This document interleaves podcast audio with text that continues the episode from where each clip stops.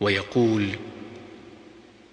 اللهم رب جبرائيل وميكائيل وإسرافيل فاطر السماوات والأرض عالم الغيب والشهادة أنت تحكم بين عبادك فيما كانوا فيه يختلفون اهدني لما اختلف فيه من الحق بإذنك.